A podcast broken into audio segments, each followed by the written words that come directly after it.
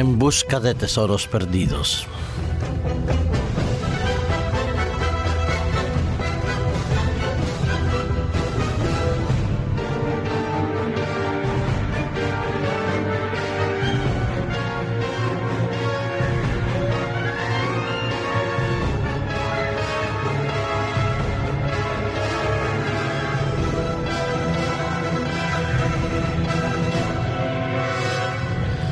Través de los siglos, los seres humanos han explorado otros territorios. Han sido capaces de viajar al otro lado del océano en busca de nuevos mundos, de nuevas formas de vivir, de nuevas riquezas y de nuevos poderes. Y en esa búsqueda incesante del hombre de nuevos territorios ha llevado consigo no solo la transhumancia de los animales y de las personas, sino también de los bienes, de sus riquezas y de sus propiedades.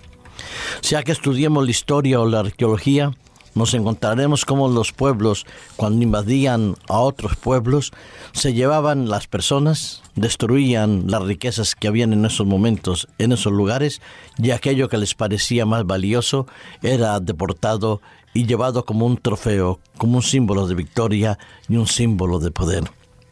Y entre más cuantioso fuera el botín, más grandiosa se consideraba la expedición y más victorioso regresaba aquel vencedor de la batalla.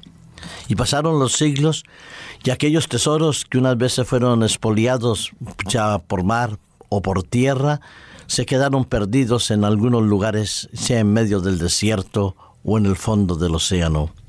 Entonces, en los últimos siglos surgieron esas empresas, esas compañías, esas personas dedicadas y especializadas en la búsqueda de tesoros. Se invirtieron muchos esfuerzos para lograr encontrar muchos, muchos tesoros. Unos que pasaban a ser propiedad de la persona que lo encontraba después tuvieron que ser normalizados y regularizados por las leyes de los diferentes estados, perteneciendo a aquellos tesoros encontrados en el subsuelo a nombre del Estado o de los herederos y una parte importante pasaba a aquel que lo había descubierto.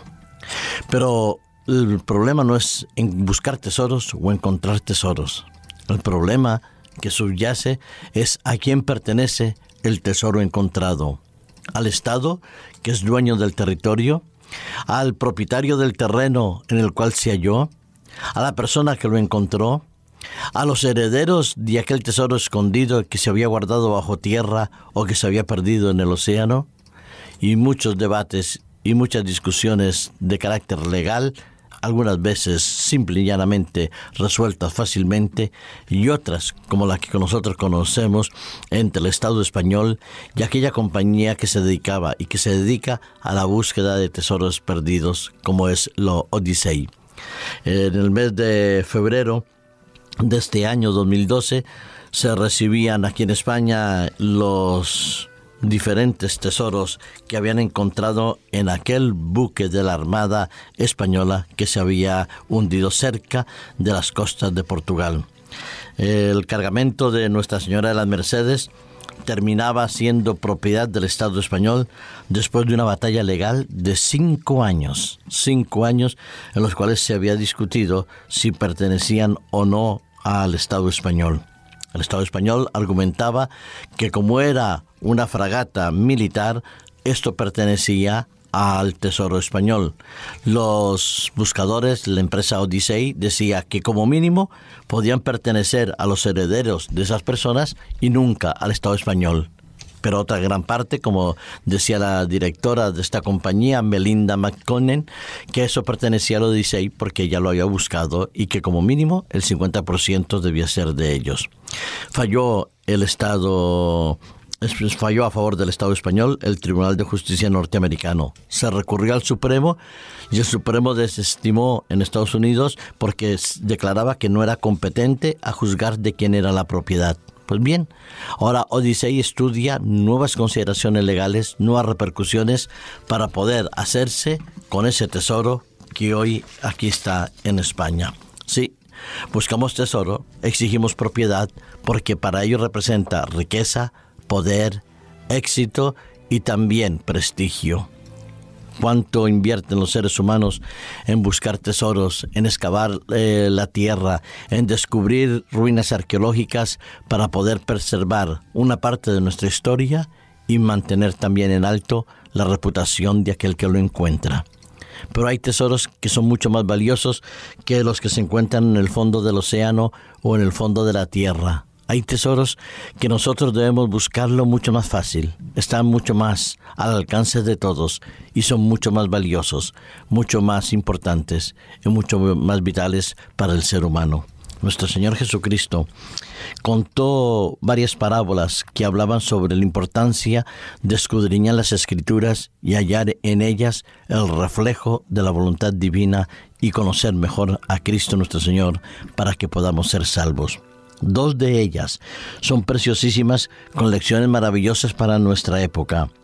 En el Evangelio de Mateo, en el capítulo 3 y versículos 44 y 45, nos narran las parábolas del tesoro escondido y de la perla a gran precio. Yo os invito a la que la leáis y meditéis constantemente en ellas, porque en ambas nos habla del reino de los cielos. En una, semejante a un tesoro escondido, en la otra, aquel mercader que busca perlas preciosas.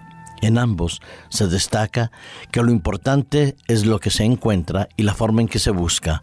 Lo importante es encontrar en la palabra de Dios la fuente de la vida eterna que es Cristo Jesús. Y en ambas parábolas se nos dice que todo el esfuerzo que nosotros hagamos es poco comparado con el gran precio que obtenemos al final de ese escudriñamiento de la voluntad divina. ¿Cuánto tiempo y cuánto esfuerzo dedicamos nosotros a estudiar la palabra de Dios? Es el enorme desafío que el Señor nos lanza hoy para siempre. Escudriñemos las escrituras, porque en ellas está atesorada la palabra de Dios, la voluntad divina y la salvación. Algo que destacan también ambas parábolas es que frente al tesoro encontrado o a la perla encontrada, el gozo es absolutamente supremo y mucho más valioso que lo que nosotros podamos imaginar. Ojalá que el gozo de la salvación esté anclado en tu corazón y que nada ni nadie te lo arrebate, porque esa es la voluntad de Dios, que tú lo guardes y lo compartas con aquellos que te rodean.